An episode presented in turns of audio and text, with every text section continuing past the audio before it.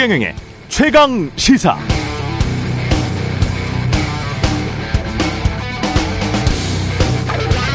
네, 검사장도 유권자가 선출하고 법원 판사도 주민들이 선출하는 미국식 민주주의에서도 이런 판결이 가능할 수 있었을까? 곽상도 전 의원의 아들이 퇴직금 50억 원 받은 걸 미국식 배심원제에서 배심원들이 판결했다면 어떤 판결이 과연 나왔을까?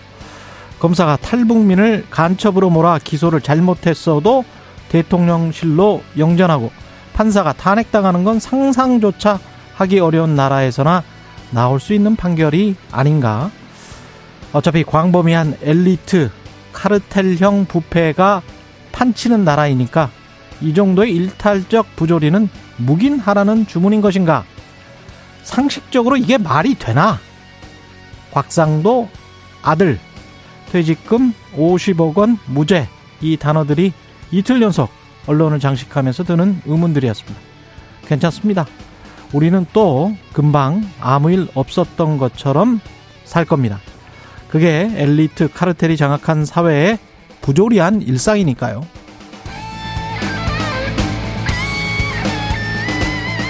네, 안녕하십니까. 2월 10일 세상에 이익이 되는 방송 최경령의 최강시사 출발합니다. 저는 KBS 최경령 기자고요. 최경령의 최강시사 유튜브에서도 실시간 방송되고 있습니다. 문자 참여는 짧은 문자 50원, 긴 문자 100원이 드는 샵 9730 무료 콩어플 많은 이용 부탁드리고요. 오늘 최강시사 이른바 50억 클럽 곽상도 전 의원의 1심 재판 결과 김남근 변호사와 자세히 분석해 보고요. 국민의힘 전당대회 들쑥날쑥한 여론조사 이은영 휴먼 앤 데이터 소장과 제대로 읽어보겠습니다. 금요일에 힐링타임 뉴스는 십니다도 준비되어 있습니다.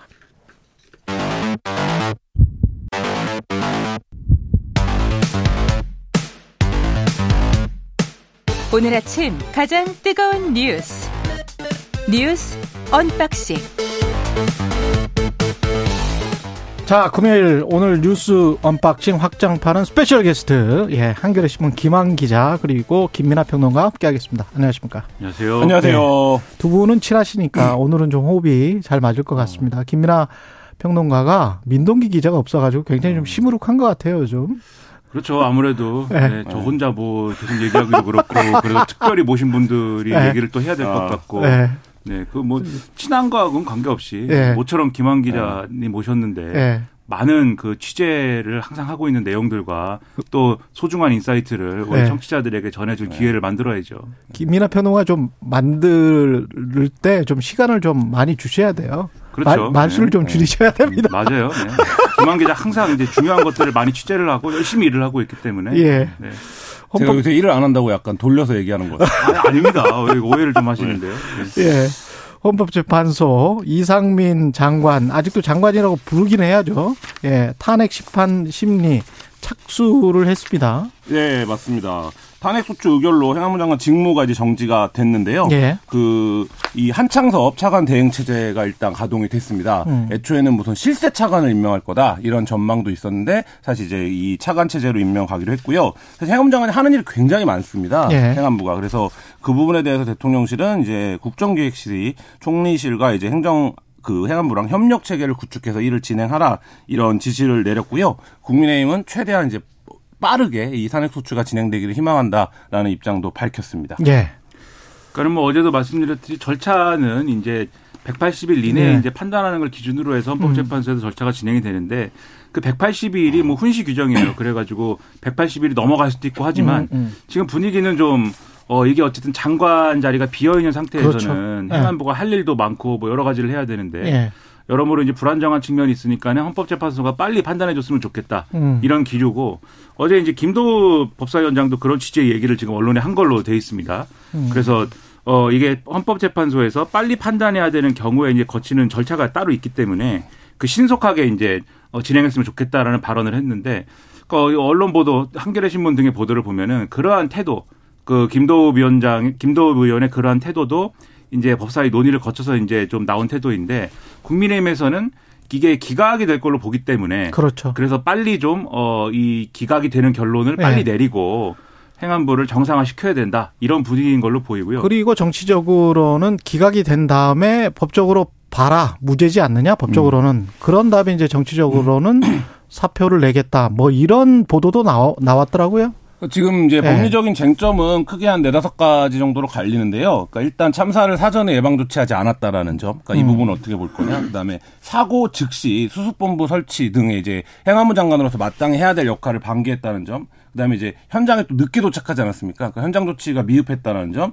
그다음에 참사 원인에 대한 부적절한 부적절한 발언이나 뭐 2차 가해 그리고 국회 위증 뭐 요 정도가 음. 이제 법리적인 쟁점인데 이 부분에서 이제 국민의힘은 법리적으로는 어 문제될 게 없다라는 이제 입장이고 음. 어 민주당이랑 유가족들은 이 부분 모든 것들이 하나하나 다 어 문제다 이렇게 이제 지금 맞서고 있는 상황인데 여기서 또 한 가지 쟁점은 이 소추 위원이 들어가는데 기억해 보시면 박근혜 전 대통령 당시에는 어 그 여야가 모두 소추위원으로 참여를 했었습니다.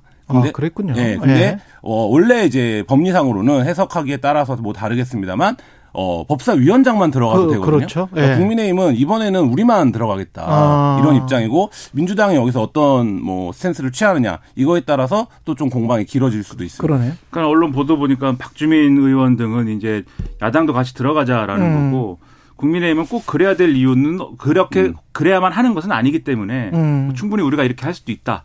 라고 주장하고 있고 한쪽에서는 근데 그럼에도 이제 어쨌든 이상민 장관 탄핵에 대해서는 어 부정적이었던 음. 그리고 법사위원장을 맡고 있는 김도우 의원 중심으로만 이렇게 대응하는 거는 편향적이지 않느냐라는 지적이 있을 수가 있기 때문에 예. 아예 그런 일종의 대리인단을 구성을 해서 아. 다른 변호사가 가서 이제 그러면 어, 탄핵소추위원회 역할을 하도록 하자라는 대안도 지금 얘기를 하는 것 같아요. 여야 국회의원들이 아닌. 예. 그렇죠. 그래서 뭐 결론이 어떻게 날지는 좀 지켜봐야 되겠지만. 알겠습니다. 근데 이게 어쨌든 헌법재판소가 결국은 판단을 하는 거여서 음.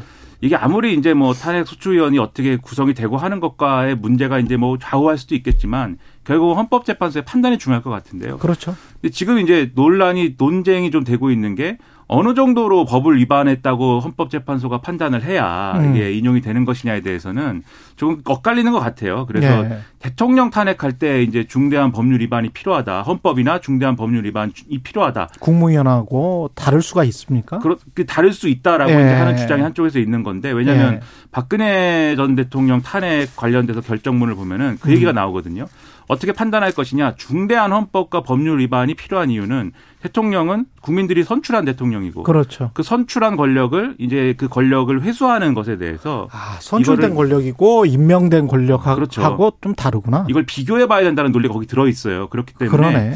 좀 이게 그리고 또 이 대통령은 여러 가지 참사에 대해서 포괄적인 책임을 지는 거지만 음. 행안부 장관 지금 말씀하셨듯이 재난 재난안전관리법에 적용이 돼 그 써 있거든요. 행안부 장관이 책임을 그렇죠 예. 진다고. 그러니까 그런 것들을 고려해 보면 인용될 수도 있다. 이게 이제 민주당 주장인 알겠습니다. 거고 갈리는 거죠 지금. 예, 국민의힘 오늘 본경선 진출자 뭐 오전에 발표한다고 하는데 네. 가슴이 두근두근 거리는 분들 많겠습니다. 네, 지금 이제 4명으로 이제 줄이는 건데요. 네. 그러니까 여기서 이제 어떤 결과가 나오느냐가 1차적으로는 어 본경선에도 영향을 음. 미치기 때문에 오늘 컷오프 결과에 많은 주목이 되고 있고요. 사실 이 컷오프를 몇 명으로 하느냐 이것 때부터 이제 굉장히 룰을 정할 때 시끄러웠는데 예. 결국 이제 오늘 어떤 결과가 나오느냐에 따라서 이 본경선에 좀 윤곽이 드러날 것으로 보이고 다만 이제 컷오프의 뭐 순위라든지 득표율이라든지 이런 것들은 공개되지 않기 때문에 또 이 결과를 놓고 후보들끼리 치열한 이제 설전이 또 예상되는 상황입니다. 찌라시가 돌 가능성도 있겠군요. 네. 예. 이미 엄청나게 하는 것 같아요. 왜냐하면 예. 어제 갑자기 예. 뭐 유튜브인지 매체인지 아무튼 뭐 예. 어딘가에 예. 그 관계자 발 이제 익명 코멘트가 나왔는데 그게 첫 번째 날 여론조사한 결과를 보니까 김기현 의원이 1등을 했는데 과반을 넘지 못했다. 그러니까 자체 국민의힘 여론조사잖아요. 그거는 이제 누, 누설하면 안 되는 거고. 그렇죠. 예. 그리고 여론조사가 종료된 것도 아니고 진행 중인 상황인데. 그렇지. 그래서 이 첫날 한 여론조사를 기반으로 볼 때 과반을 넘지는 못했다. 그러니까 어, 힘을 그런, 내자. 그렇죠. 그런 정도의 분위기다. 네. 라는 얘기가 이제 나왔다라고 보도가 아. 됐는데 이걸 가지고 벌써 싸우고 네. 있어요. 어제 그 보도가 나오고 나서 여의도에 있는 정치부자들이 발칵 뒤집어졌습니다. 왜냐하면 아, 안철수 의원은 반발할 수밖에 네. 없겠습니다. 이거는. 왜냐하면 이게 예. 기사의 내용을 보면 뭔가를 보고 직접 얘기한 것 같은 수준이에요. 아. 그러니까 예를 들면 8, 9일 이틀 동안 실시된 여론조사가 있는데 중간 집계를 보니까 김기현 후보가 1위다. 근데 50%에는 미치지 못했다. 이게 굉장히 구체적으로 다 다운표 안에 들어가 있는 얘기고 이게 이제 국민의힘 관계자예요. 그 발언의 출처는. 음. 그래서 이제 안철수 의원은 어제 저는 이제 정치인 이런 표현을 쓰는 게 아직도 좀 낯선데 누군가의 마음에 나쁜 의도를 끼치려고 했다. 그래서 예. 가장 큰 벌을 내려야 된다 이런 표현을 쓰면서 이제 강력하게 반발을 했고요. 나빠, 착해. 벌 줘야 돼, 뭐 이런. 그렇죠. 그거 이제 보통 제가 저희 집에 아직 미취학 아동에게 많이 쓰는 이제 언어인데 뭐 그런 네. 말을 쓰면서 강, 강, 반발을 했고 순수하셔서 그래요. 네. 예, 우리가 김기현, 순수, 순수하다고 인정해야죠. 예. 네. 김기현 후보 측은 우리가 유출한 게 아니다라고 예. 이제 반발했고 국민의힘에서는 기사를 삭제하던가 예. 그 관계자가 누군지 밝혀라 이렇게 했는데 일단 뭐 포렌 마이크 측에서는 취재원을 밝힐 수는 없으니 이 관, 발언을 뭐 정치권 관계자다 이렇게 이제 바꿔놓은 상태입니다. 일단 국민의힘에서의 해명은 그러니까 지금 여론조사를 어쨌든 세계 여론조사 기관에서 한다는 거지 않습니까? 예. 근데 그 여론조사 기관이 확인해 본 결과 이 내용이 뭐 이렇게 유출되거나 한 바 없고 음. 또 지금 어떤 결과가 나오고 있는지를 국민의힘 사람들은 알 수가 없다. 그리고 최종 결과도 일부에 대해서만 어, 선관위원장하고 사무총장하고 몇 명에 대해서만 이제 공개하도록 돼 있기 때문에 이게 뭐 유출될 이유가 없다 이렇게 주장을 하고 있어요. 그런데 뭐 지금 단계에서는 그래도 어제 나온 보도가 뭐 사실이냐는 저는 좀 뭐 지켜봐야 될 문제라고 보는데 결론이 나온 이후에 그래서 뭐 음. 누가 1등 했고 뭐 누가 뭐 순위가 어떻고 이런 거 있지 않습니까? 보도 100%될 아. 겁니다. 네, 100% 보도가 될 것이고 특히 보수 언론, 예, 가장 큰 보수 언론에서 아마 네. 맨 먼저 보도하지 않을까 싶고 음. 그걸 가지고 그게 맞느냐 틀리냐면서 막 싸우겠죠 이제. 그러면서 이제 사람들을 이렇게 몰아가는 거예요? 그렇죠. 물고기 때 몰듯이 이렇게 예를 들면 예를 들면 김기현 의원이 1위를 했다라고 네. 치면 역시 대세론 김기현 확인됐다. 아. 조금 이 어, 예를 들면은 뭐 조금 힘이 미치지 못했지만은 앞으로 본선에서 저에게 힘을 몰아주셔가지고 뭐 합시다 뭐 이렇게 간다든지 뭐 그런 전략을 서로 세우는 그런 국면으로 막 빠져 들어가는 거죠. 어, 그리고 이제 가슴이 두근두근한 사안들이 어떤 거냐면 김건희 또, 어, 여사 연루 의혹 도이치모터스 1심 선고가 오늘 있는데 이거 관련해서 뭐 권오수 회장 뭐 이런 분들이 가슴이 두근두근 거릴 것이고. 네. 예. 그 주가 조작을 했던 그 총 아홉 명에 대한 오늘 1심 선고가 있습니다. 예. 이게 이제 굉장히 중요한 게 그 아홉 명이 유무죄를 따지는 것도 중요하지만 이게 음. 지금 이제 김건희 여사의 특검과도 바로 연결이 그렇죠. 되는 그러니까 민주당에서는 오늘 결과를 보고 특검론을 본격화 시킬 것인지 이 부분에 대한 판단을 하겠다라는 이제 입장들을 밝히고 있어서 오늘 1심 판단이 여러모로 주목이 되고 있는데 음. 혐의는 크게 두 가지로 나뉩니다. 그러니까 주가 조정 그러니까 이 시세 조작을 했다는 시세 조작. 혐의랑 그 주가를 이제 고, 그 시세 조작을 하는 과정에서 어디까지가 공모가 되어 있는가 음. 이 부분인데 내부 공모. 그러니까, 네, 지금 네. 어 언론에 보도된 바 알렸다지만 주가 조작이 있었다는 건 뭐 부인할 수 없는 사실입니다. 그러니까 그런 것 같습니다. 한 2천 원에서 8천 원대로 주가를 띄웠다는 건데 이 띄우는 과정에서 김건희 여사가 어느 시점까지 개입이 되어 있느냐 그리고 어느 정도까지 이들과 어, 인지를 하고 서로 작업을 한 것이냐 이 부분이 어, 쟁점인데 사실 이게 쟁점이라는 얘기를 한 지금 한 3년째 하고 있는 것 같은데 오늘 1심 근데 판결문에 좀 이런 것들이 언급될 수는 없겠죠. 왜냐하면은 아. 이거는 권오수 재판이기 때문에 그렇죠. 그러니까 그 부분에서 이제 네. 권오수 씨와 그 일당들에 대한 혐의인데 여기서 만약에 어 중요한 건 제가 보기에 중요한 거는 공모 관계를 어느 정도로 인정하느냐 여부입니다. 아 중요한 건 네. 권오수 회장의 공모 관계는 어느 정도로 인정하느냐. 네. 그게 이제 김건희 여사가 이 사건에 어느 정도 연루되어 있는가에 대한 네. 어떤 이제 범위가 될 거기 때문에 그렇죠. 그 여부가 김건희 여사가 이 사건과 연루된 거에 대한 수사가 탄력을 받을지 특검을 갈지 이런 것들을 결정하게 될 것으로 공범이냐 보입니다. 단순한 전주냐는 판결문의 구체적인 내용을 보면 조금 좀 유추할 수 있겠다 이런 말씀이시네요. 예. 그러니까 이게 중요한 게 절차적으로 음. 중요한 게 지금 공모 관계가 인정이 돼야 시효 문제가 일단 해결이 됩니다. 그러니까 음. 이 시효 문제를 얘기하는 게 도이치모터스 뭐 1차 작전이 있고 2차, 2차 작전이 작전. 있고 뭐 거기서 무슨 역할을 했고 뭐 네. 이런 게 복잡하지 않습니까? 근데 이 공모관계로 묵, 이 지금 이제 그런 것들을 지금까지 재판이 진행된 상황이나 이런 것들을 종합을 해보면 공모관계가 확실해지면 어느 정도 윤곽이 드러나면 지금 김건희 여사가 예를 들어서 예를 들어서 연루됐을 경우를 가정했을 때 예. 지금 뭐 확언할 수 없는 거니까 연루됐을 경우를 가정했을 때 그 범죄의 시효는 늘어나는 구조예요 지금 상황이. 음. 근데 만약에 그러 이게 만약 공모 관계가 인정되지 않으면 김건희 여사가 과거에 이 시점에 연루됐다 하더라도 이 시효가 끝난 상황이다라고 할 수 있는 여지가 생긴다라는 거예요. 지금 이제 여러 가지 주장들을 보면은 예. 그렇기 때문에 이 판결 결과에 따라서 민주당이 특검 추진을 할 것이냐에 대한 정당성 여부도 갈린다는 거죠. 그렇죠. 그러니까 예를 들면 시효가 완전히 지난 것으로 이제 정리해야 된다라고 얘기를 하면은 특검도 어. 사실 소용 없는 거 아닙니까 이게. 그렇죠. 그런 측면이 있기 때문에 지금 민주당은 특검을 하고 싶지만 예. 특검을 지금이라도 뭐 밀어붙이고 싶지만 어쨌든 명분과 정당성을 확보하기 위해서는 이 재판에서 김건희 여사 관련된 어떤 공보관계나 이런 것들이 윤곽이 나와야 된다. 이게 중요한 거거든요. 김한 기자는 어. 떻게 나올 것 같습니까?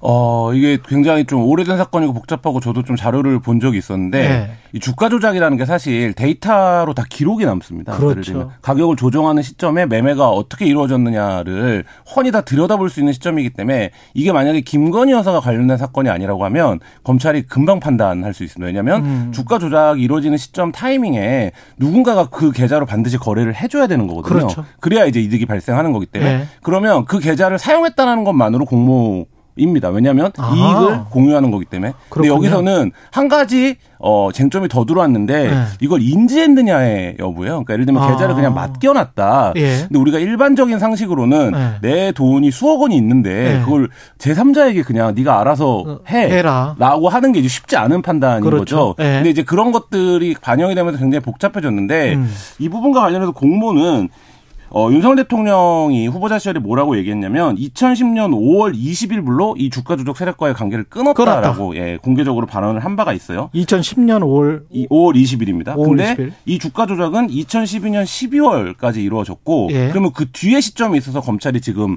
공소시효가 아직 안 끝났다라고 보고 음. 있는 거거든요. 검찰은 2009년부터 12년까지가 하나의 사건이라고 이제 지금 본 거예요. 예. 근데 이 부분에서 애초에 10년 5월 이후에 2010년 5월 이후에 김건희 씨가 개입 개입됐다라는 증거가 없었었는데 예. 최근 이제 뉴스타파 등의 보도에 따르면 나왔죠. 김건희 파일이 나온 겁니다. 예. 그러면 이 부분을 제가 앞서 설명드렸던 것처럼 어, 이게 일반적인 주가 조작 사건이라면 검찰이 당연히 어 이거는 같이 공모한 거네 이때 그렇죠. 이후에도 주가 조작을 한 거네라고 판단을 할 텐데 일반인이었다. 네, 일반 일반적인 사건이라면. 예. 근데 이 부분에서는 과연 검찰이 이 공모 관계를 어떻게 볼 거냐 예. 이게 지금 큰 어, 쟁점일 것 같습니다. 이 부분이 여기까지. 이제 예. 예. 좀 이따가 다시 돌아와서 그렇죠. 네. 예. 뉴스 언박싱 잠시 후에 다시 돌아오겠습니다. KBS 라디오 최경영의 최강시사 듣고 계신 지금 시각 7시 37분입니다. 최경영의 최강시사는 여러분과 함께합니다. 짧은 문자 50원, 긴 문자 100원이 드는 샵 9730. 어플 콩과 유튜브는 무료로 참여하실 수 있습니다. 네, 총영의 최강사 뉴스 언박싱 한겨레의 김완 기자, 김민아 시사평론가와 함께하고 있는데요. 예, 어제 북한이 열병식이 있었습니다. 눈여겨봐야 할 점, 김종대 연세대학교 개건 교수와 이야기 나눠보고 다시 돌아오겠습니다. 교수님 안녕하세요. 네, 안녕하세요. 예, 지금 화성 17형 ICBM과 함께 고체 연료 ICBM으로 보이는 신형 미사일이 등장했다. 이 언론 보도인데 이게 네. 개발이 완료된 겁니까? 어, 지금까지 북한이 이제 엔진 지상 시험이라고 그래가지고, 예. 그 고출력, 그 고체 연료 엔진 실험을 꾸준히 해왔습니다. 음. 지난달에도 했고, 작년 11월에도 했고, 이렇게 그 지상에서의 그 엔진 성능을 다 한번 테스트를 해본 거죠. 예. 그리고 이제 1단 고체 연료 엔진, 2단 엔진 해가지고 이게 이제 결합 단계에 들어간 것 같습니다. 음. 그래서 이번에는 실제 미사일인지 모형인지 확실치는 않지만은 그동안에 축적된 고체 연료 기술이 상당한 수준에 도달해서 이젠 본격적인 미사일 대작 단계에 진입하고 있다. 뭐 이런 정도 평가를 해야 될 거예요. 그 정도. 예. 네. 근데 김정인 국무위원장이 열병식에 참석은 했는데 연설은 안 한 건 왜 그랬을까요? 글쎄 그 이유는 정확하게 짐작하기는 어렵습니다만은 음. 어 이번에 워낙 볼거리가 많은 행사였어요. 아, 볼거리가 많았다. 예, 굉장히 그 식전 행사도 화려했고 예. 또 4,800m 고공 낙하의 그 어, 이렇게 발광체를 그 착용한, 어, 저, 공수요원의 낙하라든가, 또 워낙 많은 무기 체계, 그 이번에 또 화성 17형이 대량으로 등장했습니다. 음. 그래서 이것도 뭐, 단순히 보여준다가 아니라 대량 생산 체제에 들어갔다는 거. 그 다음에 또 그 창건 당시에 그 옛날 항일 투쟁할 때부터 그 주요 이제 원로 그 지금은 다 뭐 사망한 사람들 사진이 되거 등장한다든가 하도 해석할 게 많고 볼거리가 많아가지고 예. 예, 그런 부분에서 하나의 어떤 그 퍼포먼스, 음. 또 전례 없는 스펙타클을 보여줬다. 이러면서 이 정도의 어떤 메시지로 충분한 효과를 거두고 이번에 그 심야의 열병식은 말하자면 극장 효과가 극대화됐다고 볼 수 있겠습니다. 그렇군요. 예. 네, 따라서 지루한 연설보다는 음. 따라고 등장해서 보여주는 어떤 그 디테일에 신경을 쓴 것 같고요. 그러면서 전체가 연극 배우가 된 듯한 느낌. 예. 네, 이런 데서 하나의 또 어, 새로운 행사의 면모를 보여줬다고 할 수 있겠습니다. 거기는 누가 뭐 기획 행사 전문가가 있나 보죠. 예. 예. 아니 그런데 갈수록 그 기술이 예. 저 예. 진화하고 있어요. 그렇군요. 예, 이렇게 밤에 진행하는 건 상당한 기술이 필요하거든요. 그 둘째 딸 김주혜는 열병식에 참석을 했단 말이죠. 김주혜가 지금 계속 부각되는 건데 부각시키는 이유가 뭘까요? 글쎄 뭐 언론에서는 4대 세습 아니냐 네. 이런 이야기도 합니다만 저는 상식적으로 아직 10살밖에 되지 않은 딸을 후계 구도의 이미지로 부각한다는 건 참 받아들이기가 어렵습니다. 음. 에, 그건 너무나 위험이 크거든요. 그렇죠, 그렇죠. 예, 그런 것보다는 신성 가족의 이미지를 부각시켜야되겠다는 의도 아닐까. 신성 가족의 이미지? 예, 예. 백두 혈통, 아. 어, 신성 가족 이런 걸 통해 가지고 어떤 그 저기 북한 주민의 정서를 자극하는 음. 이것도 연극 효과죠. 어, 그 다음에 부인 리설주의 그 마스코트, IC ICBM 마스코트라든가. 아, 아 굉장히 지금은 디테일에 신경 쓰는군요. 예, 이런 걸 보면은.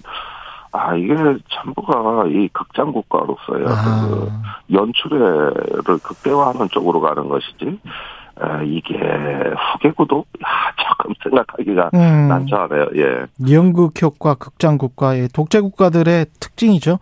그리고, 네. 저기 저 끝나기 전에, 김종대 네. 의원님 그 고발 대통령실에 당한 거 있잖아요. 청구 네. 관련해서.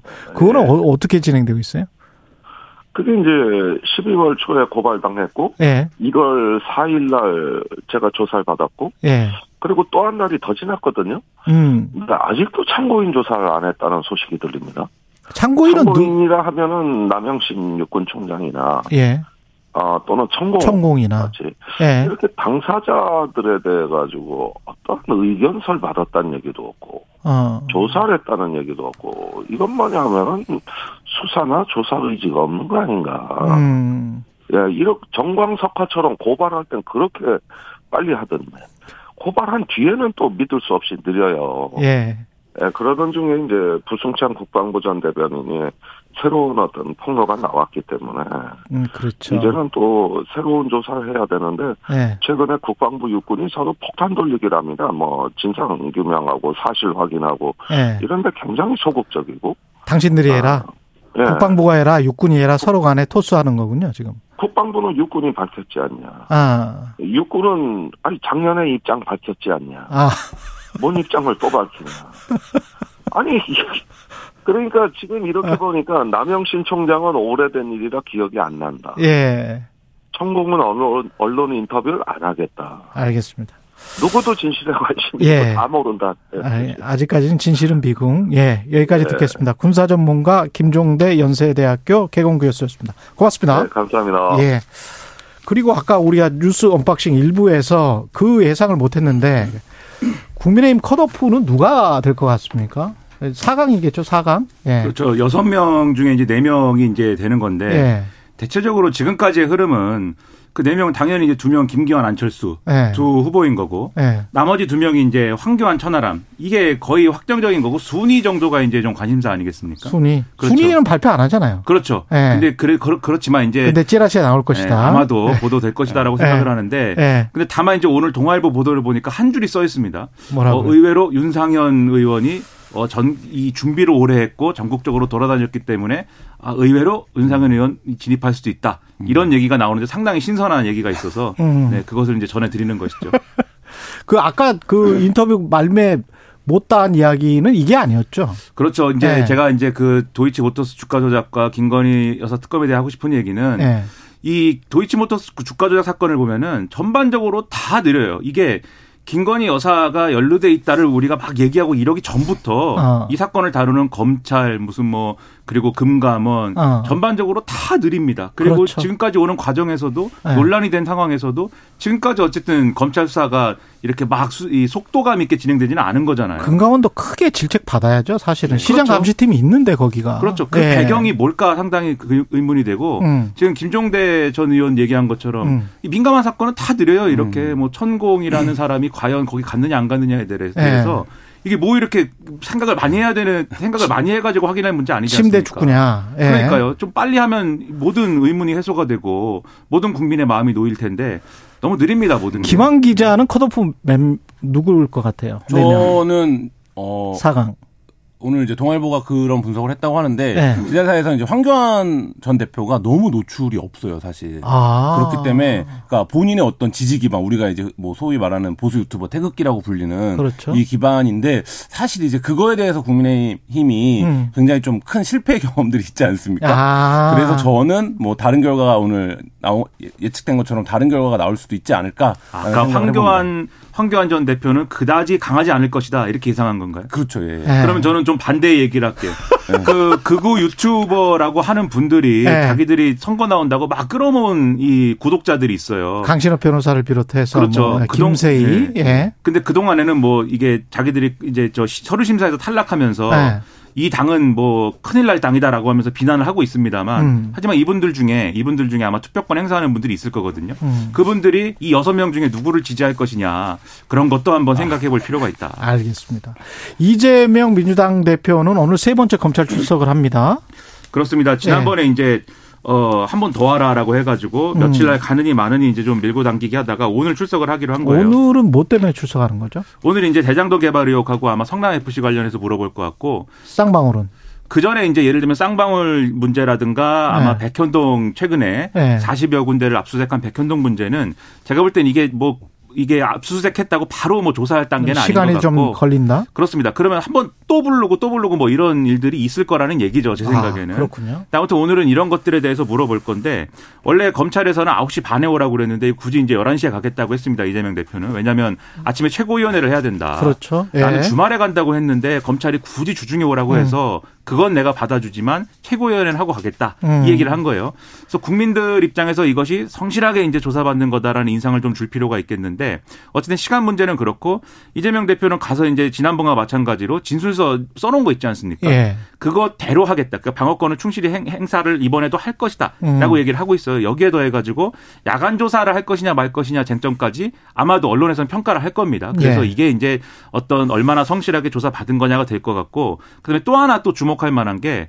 오늘 11시에 우리 앞서서 쭉 얘기한 이 권오수 전 회장 판결 선고가 시작이 돼요. 11시에. 그렇죠. 그러니까 이재명 대표가 들어가는 시간에 아마도 어. 선고가 시작이 되는 거거든요. 그렇군요. 그럼 그 11시의 의미는 뭐냐 이런 음. 것들도 언론이 상당히 또 시끌시끌할 것 같습니다. 야, 드라마 쓰는 사람들도 참 힘들겠습니다. 이게 어. 현실이 뭐 거의 드라마기 때문에. 네, 한국 사회 네. 굉장히 복잡합니다. 오늘 네. 뭐 코덕부 결과서 발표되고 대통령 이제 여사와 관련된 또 선거도 있고 뭐 이런 예. 상황인데 예. 근데 이제 검찰도 어제 굉장히 일을 열심히 하더라고요. 그러니까 우리가 음. 200페이지의 질문지를 준비해놨다. 예. 이런 게 이제 사전에 언론에 나오기는 쉽지 않은데 예. 지난번에는 150쪽이었는데 이번엔 200페이지다. 그러니까 우리가 물어볼 게 더 늘어났다. 그러니까 우리 수사가 심화되고 있다. 이런 거를 좀 보여주기 위한 의도인 것으로 보이고요. 서로 신경전이 뭐 대단합니다. 네, 서로 예. 대단합니다. 예. 예. 그러니까 진술서에 지난번에 그러니까 이재명 대표의 진술서는 똑같은 거잖아요. 그렇죠. 근데 지난번에 그거에 대해서는 검찰이 물어봤다라고 하는 거고 음. 이번에 물어볼 거는 그 진술서에 있지 않은 내용들. 예를 들면 정진상 전 실장과의 관계라든지 음. 이전의 상황이라든지 이런 것들에 대해서는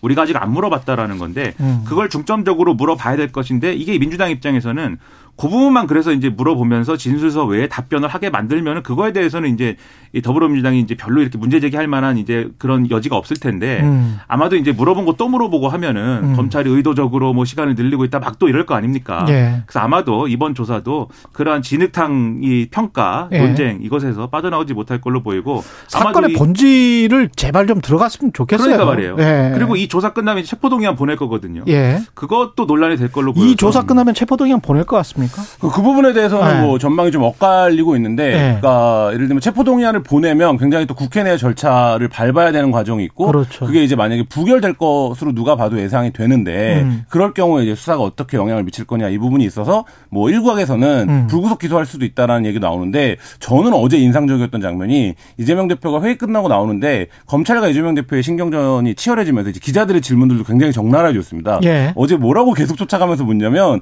이번에도 서면으로 가르 발음하시면 네. 구속 기소 되실 수도 있, 는데 네. 어떻게 생각하십니까? 이 얘기를 계속 물으면서 기자들이 물, 가더라고요. 네. 그러니까 사실 이게 야당 대표한테 직접 묻기가 쉽지 않은 질문인데 아, 면전에서 그렇죠. 근데 이제 양쪽의 신경전이 가열되면서 네. 이게 이제 굉장히 좀 구도가 단순해지는 측면도 있습니다. 그래서 답변 잘 답변을 잘 안 하고 싶은 이재명 대표와 네. 어떻게든 지금 이 만난 이 접촉한 순간에 질문을 해야 네. 되는 기자의 신경전인데 근데 아마 할 수밖에 또 없죠 네. 기자 입장에서는 네. 뭐. 체포동의안 예. 부결되면 불구속 기소하죠 불구속 음. 기소하고 그 다음에 그 다음 스테이지 쌍방울 문제하고 맥힌동 네. 문제하고 또 가고 뭐 계속 이렇게 하는 겁니다. 음. 그러면 계속 당내에서는 이렇게 계속 가야 되냐 이 얘기가 더 커지고 뭐 이런 상황이 반복이 되겠죠. 이 지지율이 대통령 지지율이 역대 최하로 낮은 상황인데 임기 1년 차에 그럼에도 불구하고 민주당의 지지율이 그 반사 효과를 거의 누리지 못하고 있다는 점은 민주당이 한번 곰곰이 좀 생각을 해봐야 될 것 같아요. 왜 그런지에 관해서는 예. 그리고 그 고 김용균 사망 사건 관련해서 이거 중요한 판결이 나왔는데 원청 사장 항소심에서도 무죄네요. 네, 1심보다 예. 훨씬 더 후퇴한 판결이 나왔는데요. 1심에서는 음. 그 원청의 본부장은 유죄 판결을 받았었는데 예. 2심에서는 원청의 본부장까지 무죄를 받았고 그렇군요. 예, 다른 이제 말하자면 책임자들도 이제 대부분 이제 혐의들이나 이런 것들에서 낮은 판결을 받아서 김, 고 김영균 씨 어머니가 굉장히 좀 절규하는 상황이 이어졌고요. 근데 이게 이제 우리가 흔히 말하는 김용균법의 그렇죠. 적용은 받지 않는 재판입니다. 그러니까 아, 소급되지 않기 때문에 소급되지 않습니까? 그 혐의나 이런 것들에서 이번 재판이 재판이 향후 이제 노동계에서는 이번 재판 결과가 향후 이제 이, 이런 사건들에 대한 유사 사건들에 대한 어떤 어. 그 사전에 어떻게 이제 갈 건지를 보여주는 시금석이다 뭐 이런 이제 비판도 제기됐습니다. 그러니까 이런 이제 판결들이 물론 지금 말씀하신 것처럼 이제 개정된 법에 영향을 받는 법은 아니지만 음. 지금 중대재해처벌법을 만들어 놓은 거에 대해서도 그게 너무 심하다. 이전으로 좀 되돌릴 필요가 있다. 어느 정도.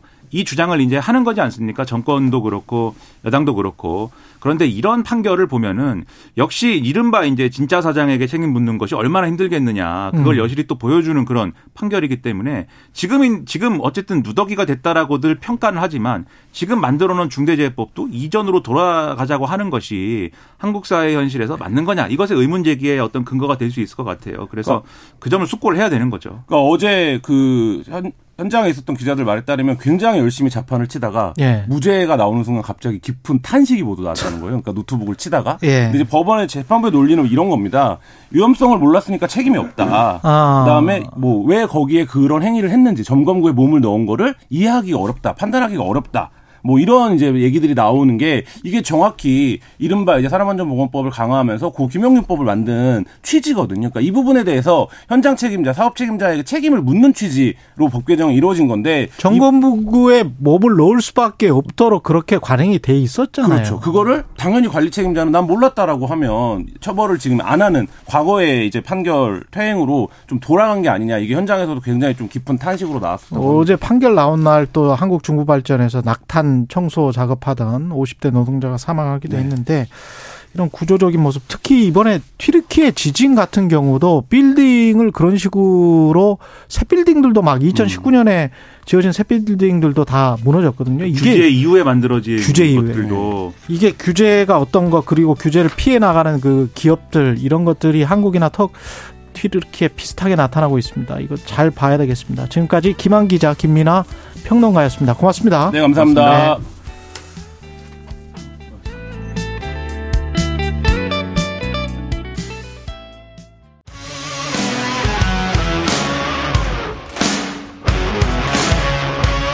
오늘 하루 이슈의 중심 최경영의 최강 시사. 네, 대장동 일당에게서 50억 원의 뇌물을 받은 혐의로 재판을 받아온 곽상도 전 의원 1심에서 무죄 받았습니다. 재판부의 이 판단을 어떻게 봐야 할지 김남근 변호사 연결돼 있습니다. 안녕하세요.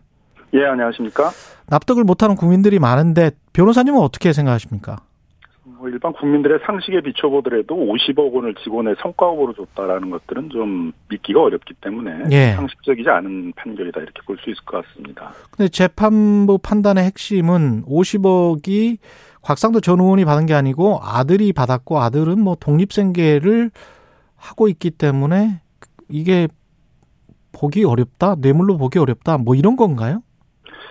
뇌물일 가능성이 있다라는 점은 재판부도 앞에서 이제 설치를 한 것 같습니다. 예. 다만 이제 아버지와 아들은 다르고 아들이 독립생계를 하고 있기 때문에 음. 단순 뇌물죄가 되려면은 아버지가 받은 게 돼야 되는데 예, 그렇게 보기 어렵다라고 이제 판단을 했는데요. 예. 아마도 이건 검찰이 처음서부터 공범 관계로 기소를 했었어야지 아. 문제가 아니었나 생각이 듭니다. 예. 아들도 자기가 50억을 성과급으로 받는다고 생각을 하지는 않았던 것 같고요. 예. 아마 아버지 때문에 나한테 50억을 주는구나 생각을 했고 아마 아버지와 그런 부분들을 상의했을 것으로 생각이 되기 때문에 그런 부분들을 조사를 해서 공범 관계로 조사를 했다면 음. 그러면 이제 서로 공모를 해서 역할 분담을 해서 아들이 받은 것 뿐이니까 어, 단순 뇌물죄가 성립하는데 큰 문제가 없었을 텐데 따로따로 아들을 기소하지 않고 하다 보니까 이제 생긴 문제일 수도 있고요. 예. 또 독립된 생계를 갖고 있기 때문에 경제 공동체가 아니다. 그 뇌물을 같이 공유하는 관계가 아니다라고 판단했는데 생계를 같이 하고 있느냐에 따라서 경제 공동체냐 아니냐 이렇게 보는 거는 이제 주로 이혼 소송에서 나오는 법리거든요. 아. 이 뇌물 법리에서의 경제 공동체라는 것은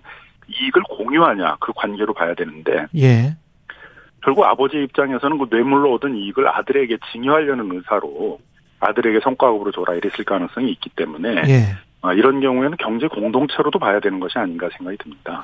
그러면 지금 말씀하신 거 들어보면 검찰이 공범관계로 보지 않은 것, 이 뭐 특별하게 이유가 있을까요? 그 법조계에서는 당연히 그렇게 봤었어야 되지 않나, 또는 제3자 뇌물죄로 기소를 했어야 되지 않나, 이런 안전장치가 있어야 됐을 것 같은데, 검찰이 일부러 실수를 한 측면, 뭐 어떻게 보십니까?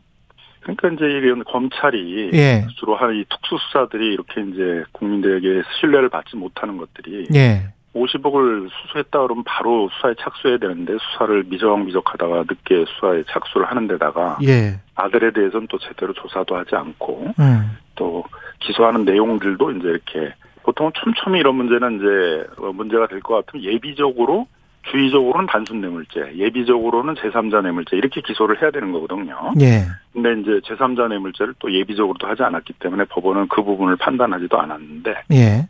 이제 뭐 그런 점들이 국민들에게 또 불신을 사는 것 같습니다. 근데 법원이 뭐 성명권이라고 해서 판사가 좀 조금 더 능동적으로 야 이런 것도 있지 않을까 그러면서 이렇게 검사에게 요구하거나 뭐 이럴 수는 없는 거예요?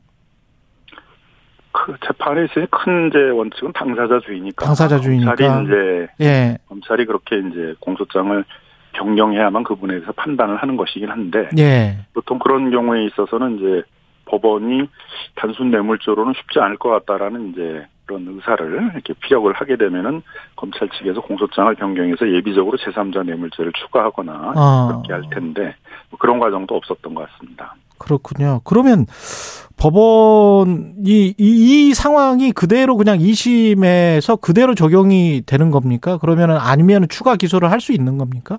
2심에서 뭐 이제 공소장 변경을 해서 예. 제3자 뇌물죄를 예비적으로 추가하지 않을까 이제 그렇게 전망이 되고 있습니다. 검찰이 만약에 정신을 차리고 제대로 한다면 예. 예. 예.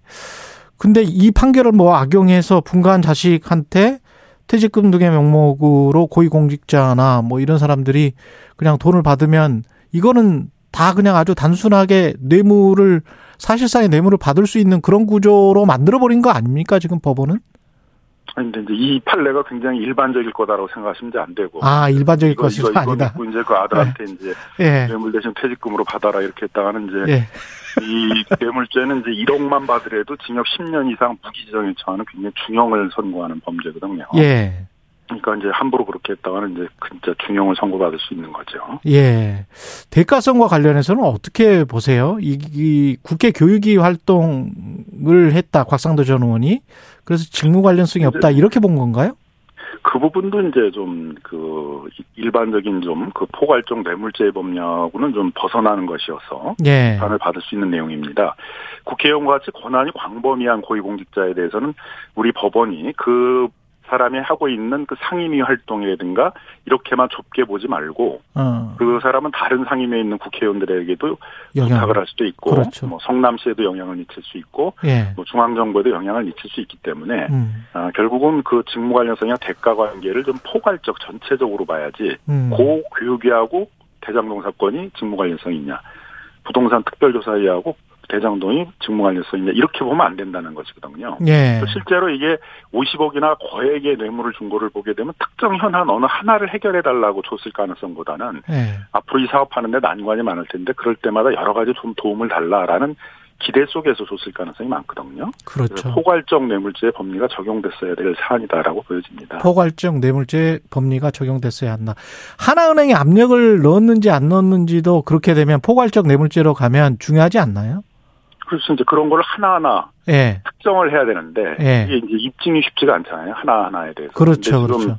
곽상도 의원이 관여했을 거라고 예상이 되는 게 굉장히 많잖아요. 그렇죠. 은행 컨소시엄을 구성하는 그렇죠. 영향을 미쳤을 것이라고 보고 뭐 예. 인허가 과정이라든가 음. 문화재 과정 뭐 여러 가지가 있단 말이에요. 예. 결국은 50억이나 거액의 뇌물을 준다는 것들은 그런데 다 영향력을 행사할 수 있을 만큼 뭐 단순한 국회의원도 아니고 뭐 또 상당히 그 당시 여당에 있어서의 영향력 있는 국회의원이라고 생각을 했기 때문에 실제로 50억을 줬을 거로 보여지거든요. 예.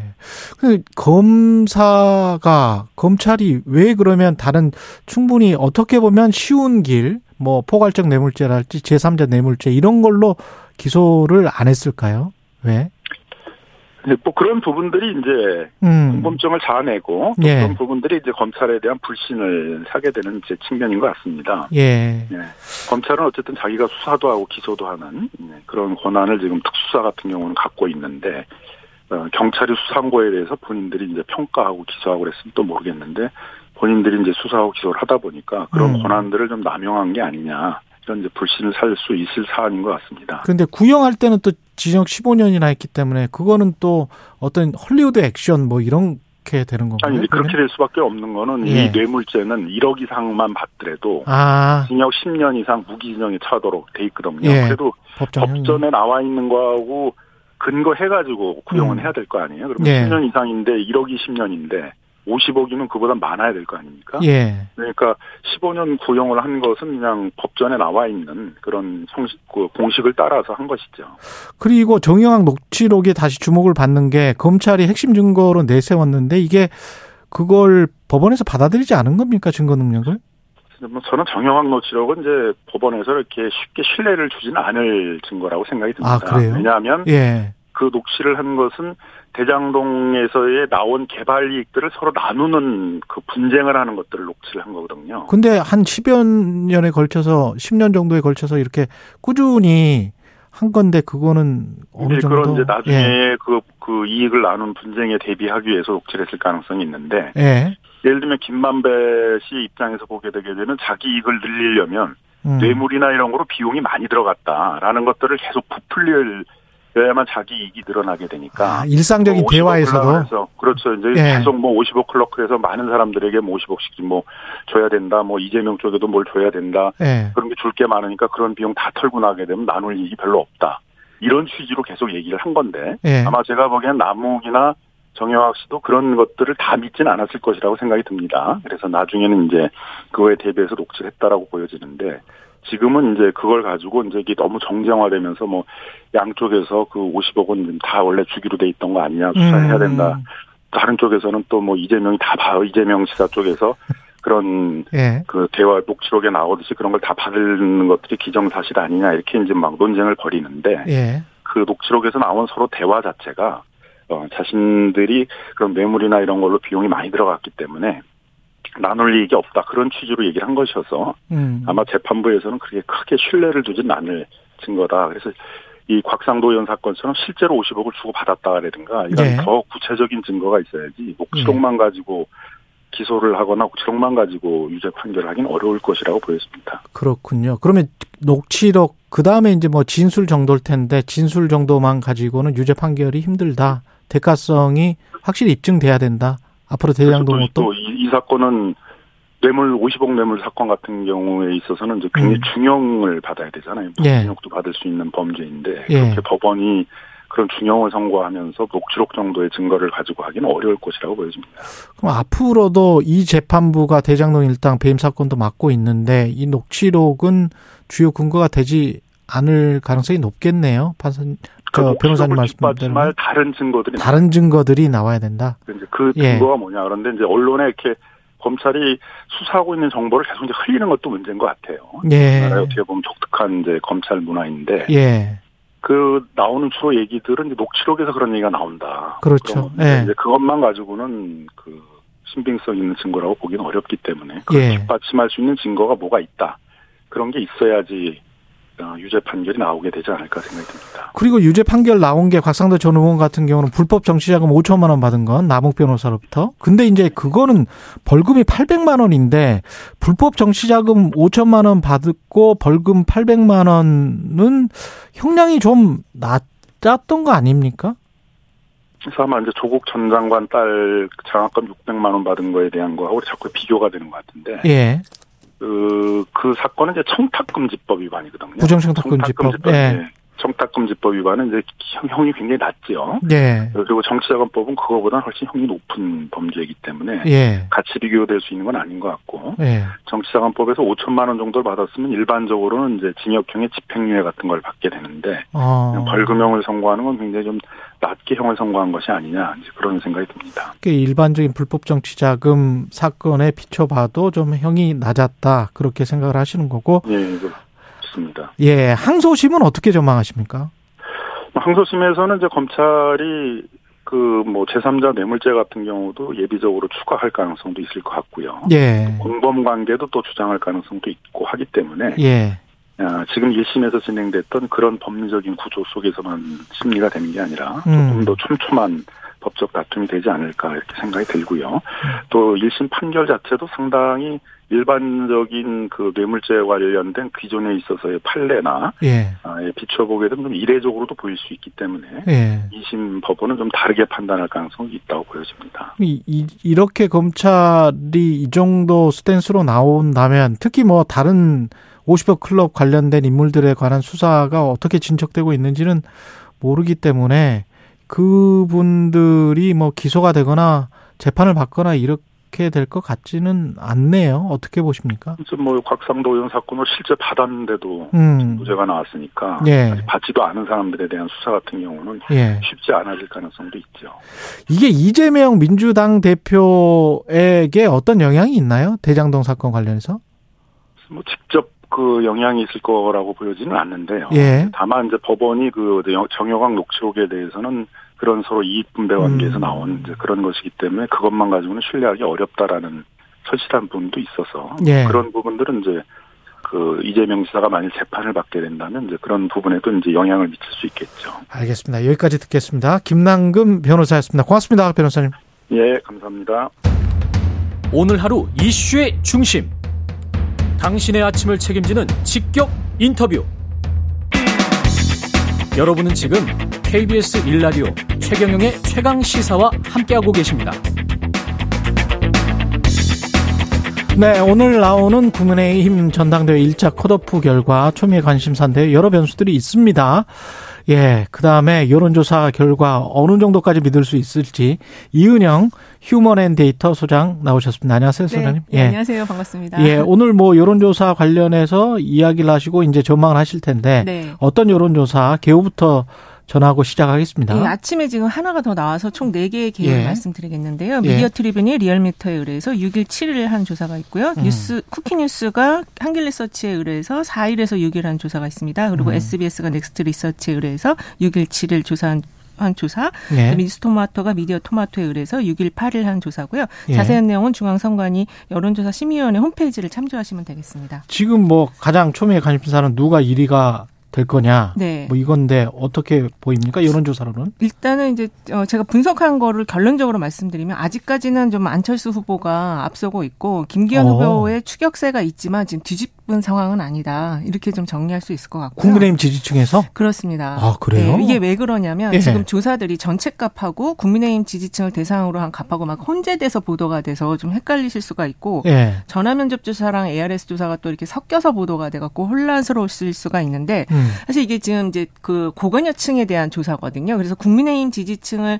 대상으로 우리가 보통은 기존에는 해석을 해왔어요. 음. 그런데 이 국민의힘 지지층의 당원 구성 분포가 완전히 법안과 비슷하게 지금 변모되어 있거든요. 아 그렇습니까? 네, 80만 그래, 명 당원부 법안. 네, 그래서 이게 그 ARS 조사, 그러니까 고관여층이 많이 응답하는 ARS 조사만 가지고 분석을 했다가는 조금 음. 다른 결과가 나올 수 있, 다 아. 그래서 그 전화 면접 조사도 같이 좀 전화서 저는 좀 가중칠 전화 면접 조사에 더 많이 두는데 오히려 예, 예. 그 이유는 응답률이 훨씬 높아요. 아 그렇군요. 예. 그리고 또 하나 그 재밌는 특징이 미디어 토마토 조사는 이제 제가 설문지 아직 오픈이 안 돼서 못 봤는데 예. 그 나머지 세 개 조사는 대통령에 대한 그 국정 운영 평가를 먼저 물어보고 당 대표를 물어본 조사하고 예. 나중에 물어본 거하고 좀 차이가 나요. 그렇겠죠 분명히. 네, 당 대표 아니 그게 그 대통령에 대한 지지를 먼저 물어보고 당 대표를 나중에 물어보면 음. 안철수 후보가 좀 높게 나오는 경향이 있어요. 지지율을 물어보고 네. 당 대표가 누가, 적합하냐 네. 이렇게 네. 물어보면은 안철수가 높고, 높고 그다음에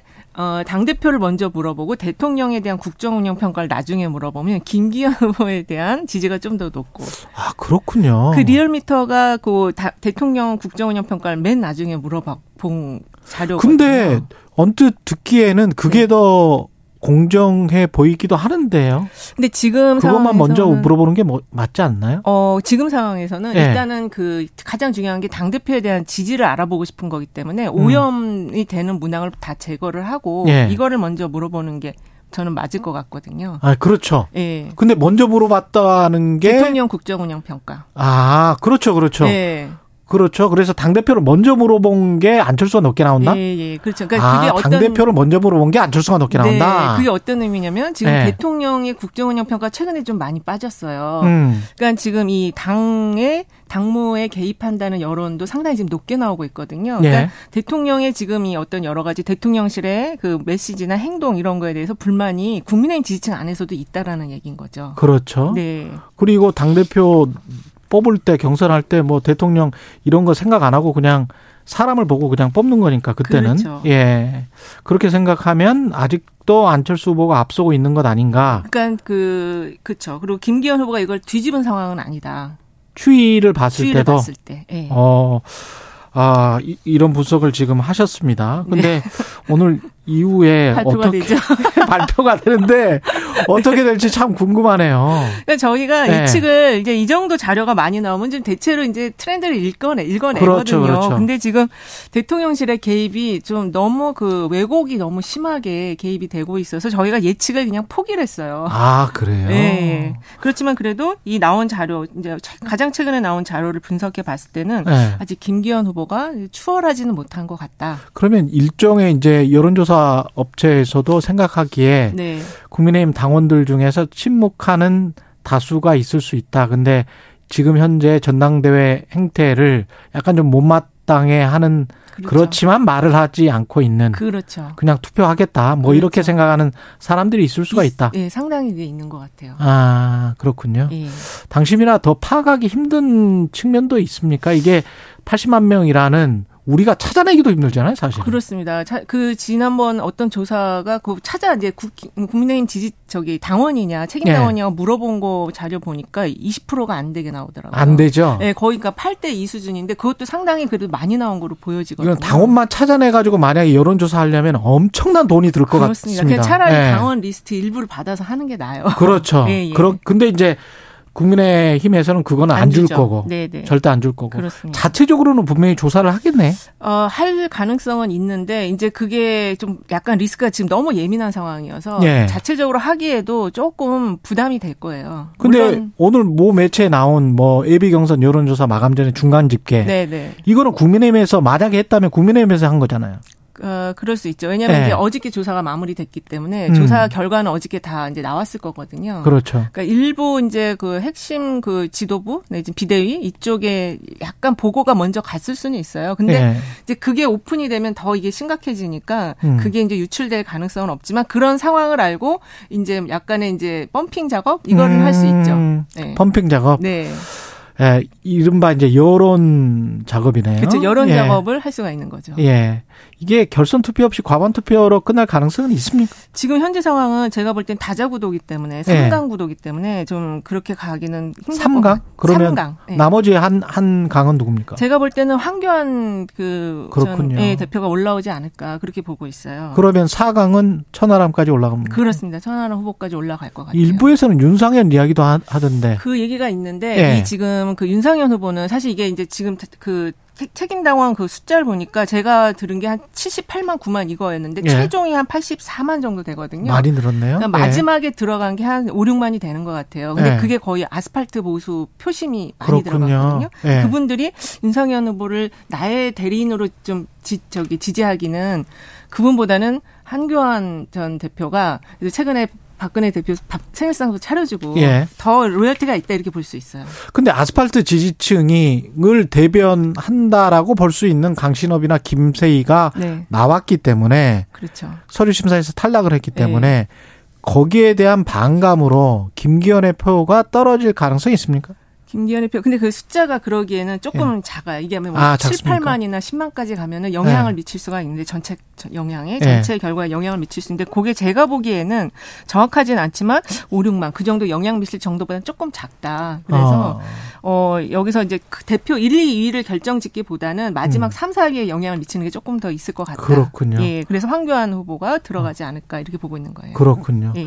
만약에 결선에 지금의 예상대로 김기현 안철수가 올라간다면 네. 네. 천하람의 표는 어떻게 되나요? 지금 천하람 표와 안철수 후보의 표가 네. 약간 비슷하면서 조금 다르거든요. 음. 그리고 어 최저치가 지금 유승민 전 대표가 이제 국힘 지지층 안에서 한 7, 8% 받았는데 그걸 받아갖고 지금 최근 여론조사가 그렇죠. 나오는데 최대치는 한 15% 정도 되는 것 같아요. 네. 그래서 어 이게 좀 안철수 표를 가져오긴 하지만 완전히 이렇게 흡수하긴 좀 성격상 그래요? 후보의 그 캐릭터나 성격상 그건 좀 어렵다 이렇게 보고 있어요.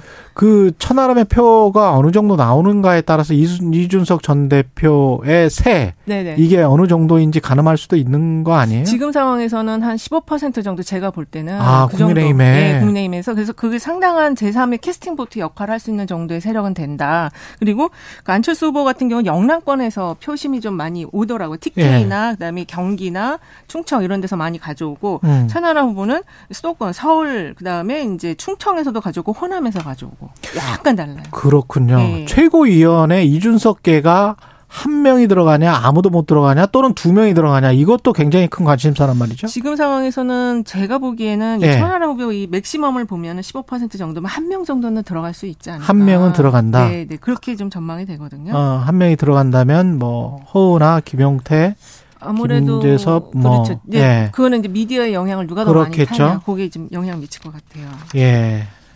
당심하고 민심은 지금 다르죠. 다르긴 다른데 예. 일단은 이게 그 총선을 보는 시각에서는 일치한다고도 볼 수 있을 것 같아요. 그래요? 예, 당심에서도 예. 내년 총선이 이렇게 경직되게 운영이 되면 좀 어. 렵다 이런 시각 그 측면에서는 민심과 일치할 수도 있을 것 그래서 같아요. 아직도 안철수가 예 선두를 아, 달리고 있는 거죠. 그리고 여, 예, 여기에는 그 김기현 후보의 그 낮은 인지도 음. 그리고 이 낮은 인지도와 함께 그 꽃다발 논란 있잖아요. 그게 거짓말 논란으로 이어지면서 남진 꽃다발 그렇습니다. 네. 그래서 이게 치고 올라가는 모멘텀을 결정적으로 그때 그걸 꺾여나 꺾어놨다 이렇게 볼 수 있을 것 같습니다. 예, 허나 김용태 아 김재섭은 이번에 안 나왔었군요. 예, 네. 제가 아까 김재섭이라고 했었는데 선거 인단 확정돼서 그 아까 구성 구성이 거의 그 국민들이랑 비슷해졌다 이렇게 말씀을 하셨는데 네. 구성을 네. 좀 자세하게 좀 설명을 해 주십시오. 일단은 수도권이 한 37% 되고요. 예. 영남권이 여기 영남권이 대구 그러니까 경북, 경남, 대구, 울산, 부산 이렇게 해서 어, 굉장히 포션이 영남 큰데, 전부 다 그렇습니다. 그래도 이게 한 37%여서 예. 한 2년 전보다는 영남권이 11.6% 포인트 숫자가 비율이 더 낮아졌어요. 그렇군요. 예, 그리고 그 호남과 강원, 충청, 제주 이런 데 다 합치면 여기도 한 뭐 20% 가량 되거든요. 아. 그래서 사실 지금 이 네. 중도 표심 일반 그 민심과 비슷한 요 충청, 강원, 제주, 뭐 호남 이런 표심들이 지금 상당히 영향을 좀 크게 발휘를 하고 있다. 아, 그럴 수 있겠네. 예, 충분히. 예. 예. 연령대별로 보면 어떻습니까? 연령대별로는 좀 고르게 분포가 되어 있고요. 예. 그 어쨌든 근데 여전히 50대, 60대가 가장 많아요. 여기 50대, 60대가 예, 많다. 과반 예. 정도를 차지하고 있으니까. 하지만 예. 2, 3, 40대까지도 한 30% 되거든요. 그래서 이제 결국에 관건은 어느 쪽에서 투표를 더 적극적으로 적극적으로 하느냐. 네. 근데 지금 민심과 이렇게 지금 일치하는 면이 총선을 바라보는 시각이 일치한다고 할 때는 네. 어, 이 젊은 층에서도 꽤 많이 좀 적극적으로 그렇군요. 투표할 가능성이 있다. 캐스팅 보트 역할을 젊은 층과 이, 이 중도 지역, 그렇죠. 예, 중도 지역에서 많이 할 가능성이 높다. 예, 역대 그 전대에서 보면 이 그, 그 책임 당원 투표율이 한 25%, 민주당보다는 음. 좀 낮더라고요. 예. 근데 이번에 이 새롭게 그 민심과 비슷한 중도와 젊은 층이 투표를 하게 되면 이것도 좀 올라갈 가능성 이 예. 있어 보여요. 남은 변수는 뭘까요? 역시 이제 대통령실의 압박이 계속 이어질 것이냐 이게 제일 크고요. 그다음에 이제 투표율, 네. 그다음에 캠페인도 이번에 꽤 영향을 크게 작용을 투표율, 예. 캠페인, 예. 네.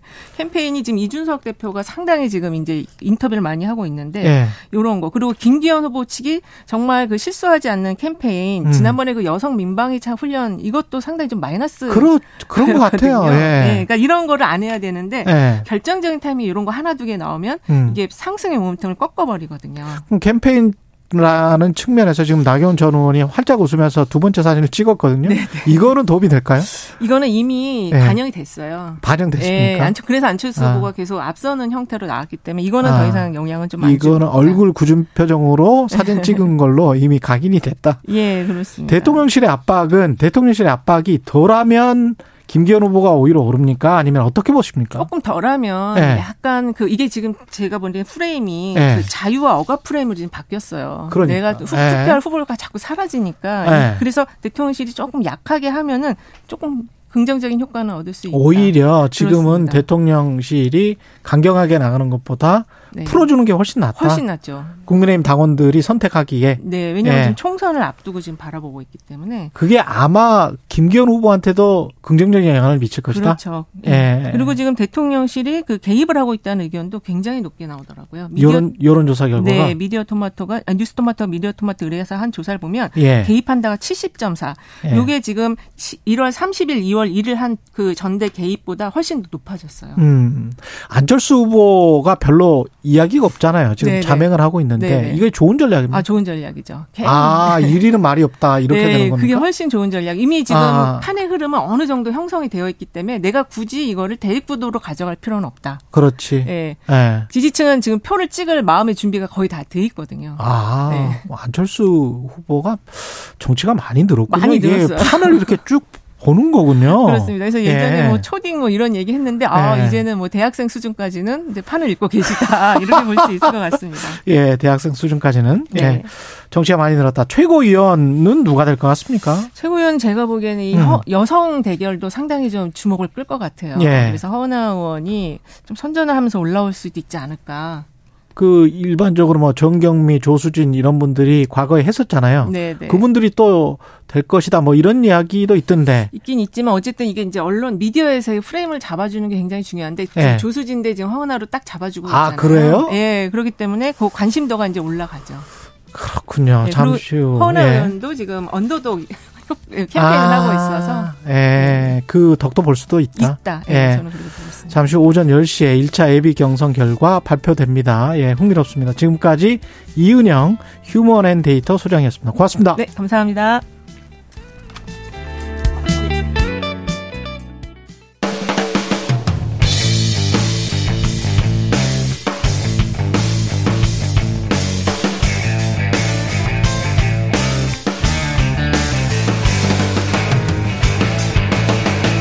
최경영의 최강 시사.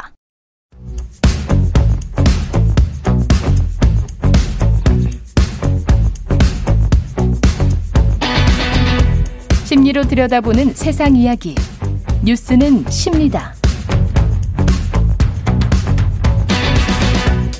네, 뉴스 경제 아니군요. 예, 뉴스는 심리다고요. 예, 정치, 경제, 사회 등 우리 사회의 다양한 이슈를 심리학적 관점에서 풀어보는 시간입니다. 최근의 최강시사 뉴스는 심리다. 아주대학교 심리학과 김경일 교수 나오셨습니다. 안녕하십니까. 안녕하세요. 예, 남아미 타블님이 예. 예, 닉네임이 이렇습니다. 예, 교수, 교수님 어서셨다. 미수유님, 교수님 안녕하세요. 미수유님은 뭐, 이 시간이면 항상 등장하시는 분입니다. 예, 항상 웃는 얼굴이신데, 오늘은 이제 얼굴 표정에 관련된 음. 거니까요. 웃상이시잖아요. 저는 그런 얘기 자주 듣죠. 그렇죠. 네. 예, 그 웃는 모습을 유지하려고 뭐 노력을 하십니까? 그런데 표정도 일종의 습관인데요. 습관이죠. 네, 습관도 네. 형성되면 그 다음부터는 자연스럽게 가잖아요. 네. 그래서 저, 네. 맞습니다. 예, 네, 저도 우상이 아니었는데 빠 자주 웃으려고 막 노력을 하거든요. 음. 그냥 조금씩 뭐 표정이 변하는 것 같더라고요. 어 그래서 왜, 네. 왜, 그런 얘기 많이 하지 않습니까? 어느 정도 나이의 시점이 지나면 자기 표정에 뭐 책임져야 된다, 음. 책임져야 된다 이제 그런 얘기들을 네. 어, 우리가 시쳇말로 많이 하는 이유 중에 하나가 네. 어, 표정 관리를 하라는 뜻이 아니라 표정 관리를 하라는 뜻은 아니다. 네네. 네. 네. 그러니까 남들을 힘들게 하는 표정, 네. 어른 되어 가면서 네. 혹은 남들을 굉장히 어 계속해서 좀 어, 애매한 표정으로 사람 힘들게 하지 마라. 음. 그래서 좀 명확한 표정을 주어라. 명확한 표, 네, 정을 네. 주어라. 그럼 화나면 화났다 이런 표정을 줘야 됩니까? 저는 표정 관리, 그러니까 표정을 잘 숨기지 못한다 네. 이런 말을 대단히 싫어해요. 아, 네네. 표정을 잘 숨기지 못한다가 마치 선처럼 그렇죠. 느껴지면 안 네. 되는 거군요. 더 중요한 건 그게 사회적 기술인 것처럼 포장되는 것도 굉장히 어리석은 말이죠. 아, 그렇습니까? 네네. 왜냐하면 흥미롭네요. 사람이 자기 표정... 자신감이 듭니다. 어, 네. 저는 표정을 숨기지 못하는데. 네네. 그러니까 굳이 네. 표정 관리를 못한다라고 네. 하는 거는 예를 들어서 아 많이 화가 나야 될 때는 많이 화난 표정을 져야 되는데 네. 약간 화가 난 표정에 많이 화가 난 표정을 짓는다. 이런 게 오히려 관리를 못 하는 거죠. 아, 그렇군요. 네, 그런데 우리는 그래서 저도 어렸을 때부터도 어 이게 심리학 책에 포커페이스란 말 잘 안 등장하거든요. 예. 잘 등장하지 않는데 예. 도박사의 표정. 그렇죠. 예. 도박사의 표정이 자기 기만적인 표정인데 결국은 그렇죠. 그게 굉장히 좋은 것처럼 이제 사회에서는 알고 있는데요. 그렇죠. 심리학자들이 아무리 이렇게 장기 추적 조사해봐도 네. 어, 적절한 수준으로 자기의 표정을 통해서 자기의 속마음을 잘 전달하는 것이 가장 중요한 어른의 자세. 네, 그렇게 결론을 내릴 수 있습니다. 먼저 결론을 내리자면. 자기의 감정을 솔직하게 드러내는 건 좋은데 그걸 적정한 수준으로. 그렇죠. 네, 적정한 네. 수준으로. 네, 그러니까 어. 만약에 굳이 좀 단순해서 표현드리자면은 어, 10만큼, 10점 만점에 4만큼 슬퍼야 될 때 정말 4만큼 표정이 나와야죠.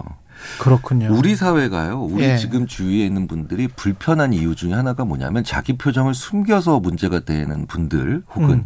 표정을 제때 자기 표정에 자, 자기 감정을 제대로 못 살려내서 우리가 힘든 거지. 음. 자기 표정에서 자기의 마음 상태를 솔직히 그것도 적정하게 표현하는 분들에 의해서 힘들어 본 적 별로 없어요. 생각해 보니까 우리, 가 분노하든 이상하든 깨름칙 깨름칙하든 다 그런 거예요. 그러니까 우리 제가 이제 정치인들 인터뷰 자주 하잖아요. 근데 정치인들도 여기에서 굉장히 화를 내고 나가시면서 바로 안색을 바꿔서 웃으시면서 그 정도 화가 사실은 안 났음을 그냥 이야기를 하세요. 스스럼 없이 음, 음. 그 사안에 관해서 그때는 네. 굉장히 좀 정상적으로 말씀을 하시거든요. 그게 아 이게 일종의 헐리우드 액션일 수 있겠다. 그렇죠. 근데 그게, 그게 안 좋은 거군요. 음, 네, 그렇죠. 그러니까 물론 음. 흔쾌히 사과하는 건 좋은 거지만 음. 좋은 거지만 어 내가 어떤 표정을 줘야 될 때 그 표정의 수위를 조절하는 게 중요한데 예. 이걸 어 어느 표정을 지을까 이렇게 이런 것도 항상 상당히 이분법적인 생각이죠. 그러네. 그러니까 네. 수위를 조정할 때도 솔 솔직해져야 되네. 그렇죠. 자기 감정에. 그렇죠. 그래서 솔직한 것이 평상시에 어, 솔직하게 표정을 짓는 습관이 안 되어 있는 분들이 중요할 때 오히려 자기 기만적이고 자기 꾀에 자기가 속어가는 속는 표정을 많이 그렇군요. 짓는데요. 제가 이렇게 예. 보면 어떤 표정을 지으세요. 예. 그런데 그 표정이 자기의 속마음이 나왔어요. 예. 그런데 한 2, 30초 후에 아 잠깐만 내가 이 표정을 지은 걸 알아요 본인이. 아. 그러고 난 다음에 아 이건 내가 계산한 표정이야. 혹은 내가 의도한 표정이라고 포장하는 경우가 사실은 더 많습니다. 근데 사람들이 그거를 이제 파악을 하는 거군요. 그렇죠. 근데 우리가 느끼는 거죠. 아. 그러니까 그러면서 그 다음에 나오는 말들이 그러니까 약간 궤변적인 말들이 많이 나와요. 그러면 네. 더 악영향을 미칠 수가 있겠습니다. 그렇죠. 심리에. 네네. 네. 아. 그런데 그렇게 계속 살아간다는 게 결국 좋은 게 아니 아닌 게 네. 왜냐하면 우리가 그런 표정, 그러니까 표정이 이상한 분들 있잖아요. 음. 원래 생김새가 그래서 그런 게 아니라 음. 아저 사람은 참 말을 할 때 표정이 좀좀 다르다. 음. 좀 이상하다. 음. 왜, 왜 저런 표정을 짓지 저 상황에서? 이런 음. 분들이 도대체 근데 왜 그럴까? 네. 남의 표정을 관찰을 안 해서 그렇습니다. 그렇군요. 네네네. 네, 네. 그러니까 네. 남의 표정을 관찰 잘 관찰하지 않는 사람, 즉 타인을 잘 지켜보지 않는 사람. 아. 네, 그러니까 타인을 잘 지켜보지 않는 사람은 표정이 이상하게 나와요. 그렇군요. 반대로 그래서요. 음. 어, 오디션에 떨어졌거나 아니면 음. 연기를 못한다고 굉장히 그 구박을 연기자. 많이 받던 배우가 예. 월세 낼 돈도 없어서 예. 이렇게 어, 광장에서 사람들을 그냥 쳐다보다가. 무작정 아무 생각 없이 6개월, 1년 동안 쳐다보다가 어, 어느 순간 갑자기 아, 우리가 저런 얼굴을 하고 살아가야 되는구나. 저 때는 저런 표정이 나오는구나. 라고 깨달으면서 뭐 예를 들어서 AI가 표정을 분석할 때 어. 가장 표정 연기가 완벽한 연구를 거듭나는 경우도 있어요. 야, 뭐 한 명만 굳이 실명을 대자면 예. 전에 기억나신 기억나신 모르겠어요. 예전에 이제 미국에서 했던 90년대 했던 시트콤 중에 프렌즈라고 있어요. 예, 프렌즈. 예. 거기 데이비드 로스라고. 예. 데이비드 쉬머죠. 로스 로스로 나온 예, 그 예, 예. 큰 배우, 코 큰 배우. 음. 어, 이 사람도 그런 케이스 중에 하나예요. 아, 어디서 들은 것 같아요. 네, 네. 예. 그래서 어 제발 표정이 좀 이상하다는 얘기를 듣는 분들은 음. 그냥 아 사람들이 저렇구나라고 자기 중심적으로 생각하시지 말고 음. 자기 꾀만 영리하다고 생각하시지 말고 그러네. 그냥 남들을 이렇게 다른 사람들의 일상생활 소소한 삶들을 음. 그냥 평가 재단 아무것도 하시지 말고 그냥 물끄러미 쳐다보시는 그런 한번 생각들 자세를 가져보시라 저는 아. 꼭 말씀을 드리죠. 그 사회생활에 직장생활 하시는 분들이 이제 표정 관리나 이런 것들 염두를 많이 하실 텐데 꾀꼬리님은 포커페이스 가진 분들 부러워했는데 그럴 게 아니었군요. 이렇게만 어, 말씀하셨는데 또오네님은 직장 생활에서 표정 다 표현하고 살아보면 사회성 부족한 사람으로 찍힌다. 음, 음, 음, 음. 어느 정도 포커페이스를 해야 되고 포커페이스가 최고다. 이런 생각에 관해서는 어떻게 보십니까? 자, 그러니까 방금 전에도 그 어느 정도 정도의 문제였다는 음. 거죠. 그러니까 내가 아, 상사에게 질책을 받았는데 네. 질책을 받았는데 어 하나도 내가 어 속상한 것처럼 안 군다. 여전히 발랄 쾌활한 것처럼. 네. 그럼 그 상사 입장에서 되게 이상한 일이에요. 그러네. 그렇죠. 그러니까 최소한 아이고 예 죄송합니다. 어느 정도는 표현이 가야 되죠. 음. 이 이 말 사람이요. 그 말이 어 생각함 생각의 말을 만들어내는 것 같지만 예. 말이 생각을 좌우하는 경우가 되게 많거든요. 예. 그래서 우리가 표정을 짓는다 안 짓는다. 음. 그다음에 화났다 화나 화를 내지 않는다. 이렇게 이분법적인 말들을 자꾸 사용하다 보니까 예. 그 미세한 정도에 대한 표현 능력이 오히려 역으로 손상되는 경우가 되게 많아요. 그러네. 이게 어디서부터 출발을 하는가를 보면 우리가 음. 어린 시절부터 사실은 이게 부모님들한테 꼭 드리는 말씀이 남자아이는 화내는 거 아니야. 아. 여자는 어 그렇게 짜증내는 거 아니야. 편견을 심어주는군요. 그렇죠. 우리가 특히 이제 우리가 특히 뭐는 뭐뭐 하는 거 아니야라는 음. 식으로 되면 아이가 감정의 눈금을 못 발달시켜요. 그러네. 그렇죠. 그러니까 남자는 우는 거 아니야. 그렇죠. 근데 네. 울어야죠. 그렇죠. 그런데 너무 많이 울거나 너무 네. 조금 울면 좀 이상한 거죠. 그래서 그렇죠. 어 저는 부모님들한테 이렇게 많이 그 좀 조언을 드립니다. 음. 아이가 화를 냈다고 물건을 사주지만 않는 게 아니라 음. 화를 지나치게 냈다고 물건을 안 사줄 거야. 음. 네가 요만큼만 화냈으면 요만큼만 표현했으면 요만큼만 슬퍼했으면 되는데 음. 라고 하면서 항상 정도와 수위를 조절하는 정도와 수위를 조절하는 그런 언어를 서로 주고받아야 돼요. 야, 이게 참 어른이 되어가는 과정인 것 같기도 합니다. 지금 어, 말씀 들어보니까. 그럼요. 그래서 심리학자들 특히 이제 저희 같은 네. 약간 좀, 어, 예, 수량적인 좀 관점을 좀 가지고 있는 인지심리학자들은 음. 어른이 되어 간다는 것이 음. 그 감정을 느끼고 표현하는 것에 있어서 마음의 눈금이 촘촘해지는 과정. 아. 네. 섬세해지고 세밀해지는 네, 네. 과정이군요. 그러니까 뭐 예를 들자면 이런 거 있잖아요. 뭐 웬만 이 정도 사안에 경로했다. 그래. 그 다음에 요 정도, 요 정도 사안에, 어, 뭐, 예를 들어서, 네. 뭐, 극단적 반응 보인다. 어. 이건 심리학적으로 보면 마음의 눈금이 몇 개밖에 안 되는 사람이죠. 상식적으로 다른 사람들이 봤을 때는 저게 저럴 일인가? 그러니까, 예. 예 아. 네. 그게 바로, 바로, 특정한 감정, 특정한 종류의 감정을 느끼지 않고 표정에 담아내지 않았고, 음. 그저 숨기면 내가 고수인 것처럼. 근데 그렇게 인식을 하고 그렇게 사회생활을 하는 분들이 굉장히 많다 보니 그 포커페이스가 마치 장점이냐. 근데 그런 포커페이스를 가진 사람들은 본인의 의도가 잘 안 드러날 거고 그러면 여기 이제 솔직한 사람이 있다고 쳐요. 그러면 그 사람은 이 포커페이스를 가진 사람을 어떻게 대해야 됩니까? 가장 포커페이스를 가진 사람의 치러야 하는 형벌이 예. 외로움이에요. 외로움이겠죠. 우리 친구분들 중에 나 외로워 이 말을 못 하겠구나. 네, 네. 포커페이스는 그러니까 친구분들 중에 유난히 음. 기뻐도 기쁘지 않은 척 잘하고 음. 슬퍼도 음. 슬프지 않은 척 잘하고 화나도 화나지 않은 척 잘하면서 음. 마치 우리의 우리가 표현하는 감정은 예. 너희들이 너희들이 되게 연약해서야 너희들이 무능해서야 혹은 너희들의 능력 부족해라는 것으로 몰아가는 예. 자기의 감정 표현을 하지 않는 것으로 자기의 우월감을 표현하려고 하는 그런 친구들 아. 있어요. 그 친구들이랑 잘 안 친하게 되잖아요. 그러네. 그렇죠. 그러니까 어 포커페이스라는 말에 바로 뒷면이 바로 외로움이고요. 그렇군요. 네.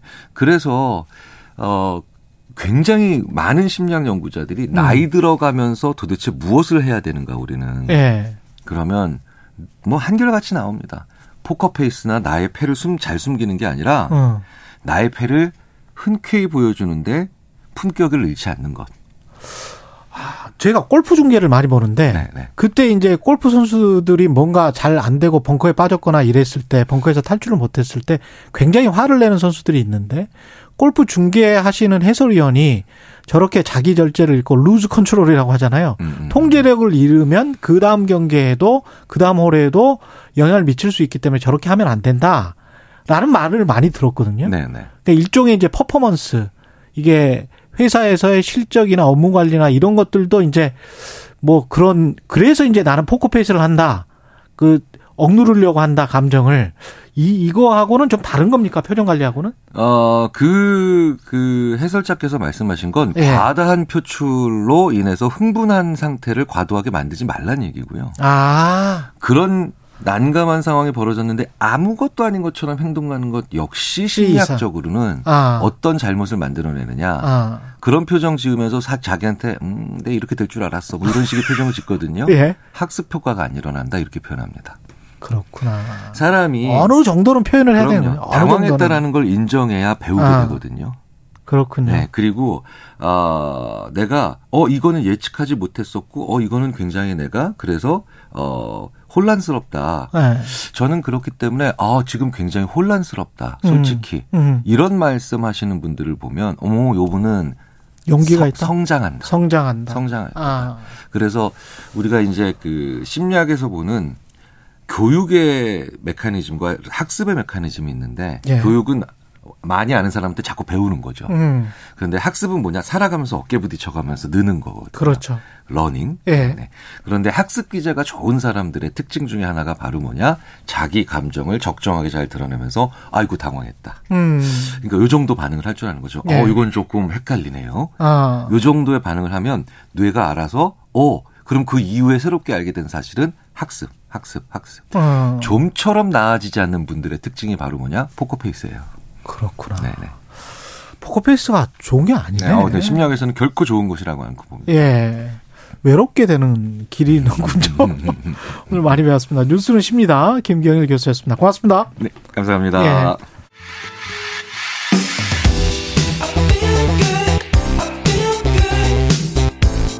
세상에 이익이 되는 방송 최경영의 최강 시사 네, 튀르키의 강진이 발생한 지 오늘로 닷새째입니다. 사망자 숫자가 제가 어, 시작하기 전에 와서 봤는데 BBC에 보니까 한 2만 명을 넘어서는 것 같더라고요. 사망자 숫자가 굉장히 심각한 상황인데 튀르키예 출신 언론인입니다. 알파고 신하 씨 음. 아, 함께 나와서 현지 상황 좀 이야기 들어보겠습니다. 안녕하세요. 네, 안녕하세요. 예, 지금 어느 정도 상황인가요? 그 상황이 예. 우리가 상상할 수가 없을 정도예요. 예.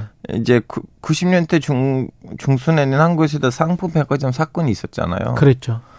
이제 그 상품 백화점 사건 곱하기 만, 이거 생각하시면 돼요. 아, 그러네. 왜냐면 지금 무너진 아파트 제가 거의 만 채예요. 빌딩이? 예. 예. 생 이렇게 무너진 거 이렇게 살짝 흔들리는 그냥, 거 아니고 그냥 무너진 거. 예, 예. 상품 백화점 많게라고 생각하시면 돼요. 아 그렇게 생각하니까 이게 숫자가 어마어마, 너무 심각해요. 어마어마한 일이군요. 그럼 한 빌딩 안에 어 100, 100명 뭐 10명만 있었어도 아, 주 심각한 상황이에요. 그 우리는 아직 거의 실감하지 못하고 있어요. 네. 그리고 문제는 오직 그 건물들 안에서 죽은 사람들 아니고 자, 밖에 나갔다고 칩시다. 네. 예, 이제 살아남았어요. 그냥 네. 그 사람들한테 지금 관리가 제대로 안 되고 있으니까 지금은 이제 얼마나 말해야 되는지 모르겠지만 사람들이 음. 화장실 가야 되잖아요. 아무것도 없으니까 그냥 시체들이 옆에서 볼일을 보고 있어요. 시체들 옆에서 볼일을 보고 있다. 생존자들은 이대로, 그렇죠. 이대로 가면 거기 지금 이상한 병들도 지금 생길 수가 있어요. 갑자기 아. 몇십만 명 사람 지금 노숙자 됐어요. 지금 저 외신이나 한국의 보도를 보면 2,300만 명 정도가 재난 피해를 당해서 네. 그 사람들이 지금 말씀하신 노숙자가 됐다고 하는데 전체 지금 터키 튀르키의 인구가 9천만 명 8천만 명 넘는데 그 2천 2천 몇 백만 명 그 피해 뭐라고 해야 되나 그 지진으로부터 영향을 받은 거지 예. 이제 자기 친척들의 집에 갈 수가 있잖아요. 아 그분들은 그나마 예, 제, 제 친척들 중에서도 제 예. 이모가 가지안테프에서 교사이고 예. 엄마의 사촌 동생 두 명이 하타에서 교수이고 예. 마라시 그 딱 지진이 일어났던 데서도 제 엄마의 사촌 여동생이 있어요. 예. 의사인데 이제 이분들이 그나마 이제 자기 집이 흔들리고 뭘 있어도 가서 좀 약간 살 수 있는 집이 따로 있어요. 뭐 아, 앙카라에 그나마. 부모들이 예. 있거나. 예. 근데 또 어떤 문제가 있으면 제가 3%에서 얘기를 했는지 모르겠지만 예. 그 튀르키예 정서상으로 특히 동부 지역에 가시면 음. 성씨 하나가 아파트를 지어서 그 성씨가 거기서 살아요. 음. 어, 예를 들면 이제 김씨다. 그러면 예. 그, 그 아파트 하나 지우고 예. 이렇게 16층 동생까지 다 이렇게 거기서 살아요. 예. 그래서 아파트 하나 무너지면 밖에 나가서 좀 약간 진척이 없으니까. 그러네. 그럼 누구 모르는 사람 집에 가서 나 좀 재워달라고 할 수가 없잖아요. 아, 터, 튀르키예는 그런 동부 지역에 가시면 예, 좀 아. 그런 거 있어요. 우리도 예전에 제 부모님들도 예전에 아파트 한국, 한국도 그랬었죠. 네. 한국도 같은 시족들끼리 모여 사는 집성촌이라고 있었습니다. 네. 예. 그렇군요. 근데 그런 아파트가 무너져 버렸고 빌딩들이 만 채가 무너졌다. 삼풍 백화점 곱하기 만. 정말 심각하네. 근데 이게 지금 언론에서 나오는 것 중에 그 정부 지진세 있지 않습니까? 네. 지진세를 뭐 99년부터 걷었다고 하던데. 맞아요. 왜냐면 99년은 엄청 심각한 또 다른 지진이 있었어요. 아. 그때도 공식적인 숫자는 17,000명이었고요. 예. 비공식적인 숫자는 2만 5천 명 넘었다고 해요. 근데 그, 그거 너무 심각했기 때문에 예. 아, 우리는 이제 지진세를 좀 약간 도입을 하면서 네. 좀 약간 대비 상황을 만들거나 아니면 지진이랑 관련된 좀 약간 시설들 만들거나 이런 식으로 잠시 받기로 하다가 네. 어느 순간부터는 아니 이거는 끝까지 받자. 왜냐하면 튀르키예는 지진 때이니까. 음. 근데 지금은 그 돈이 어디인지를 사람들 잘 몰라요. 근데 옛날 에르도안 정부 때 한 3번, 3번인가 연인 그 세금부 장관이라고 해야 되는지 예. 모르겠지만 예. 국세청장 같은 예. 사람 예. 장관이었는데 예. 그분 하는 말 아 우린 그 돈으로 도로를 깔았어요라고 했더라고요. 아 지진세를 걷어서 도로를 깔았다? 아, 그 사람 말이 그래요. 아 근데 이, 이 지금 문제가 되는 거는 이 지진세를 걷고 새로운 빌딩을 지을 때는 네. 어떤 규제가 있었더라고요. 맞아요. 튀르키에서 규제가 있어서 그 지진에 대비할 수 있도록 빌딩 아파트를 지어라. 네. 이렇게 했는데 그 이후에 그 규제가 일어난 그 발생한 시점 이후에 지어진 그 빌딩들도 다 무너졌다는 거 아니에요? 그렇죠. 이제 법안을 너무 제대로 개정을 했긴 했어요. 거의 네. 일본만큼이나 까다롭게 했는데. 일본만큼 까다롭게? 했어요. 근데 문제가 뭐냐면 그걸 이제 지키는 업체들은 그 사람들의 집들이 아직 다 튼튼하고. 아, 그 사람들은 튼튼하고. 예를 들면 제 이모 집도 새로 생긴 집인데 예. 무너지진 않았어요. 그냥 좀 약간 장문들이 좀 약간 깨지고 살짝 좀 약간 벽에 이렇게 에, 좀 약간 깨지는 부분들이 있긴 한데 건물이 튼튼해요. 어. 무너지진 않았어요. 그렇군요. 제대로 네. 지었으면. 네. 근데 그 최근에 지었던 집들도 무너진 것들은 뭔가 건설사가 네.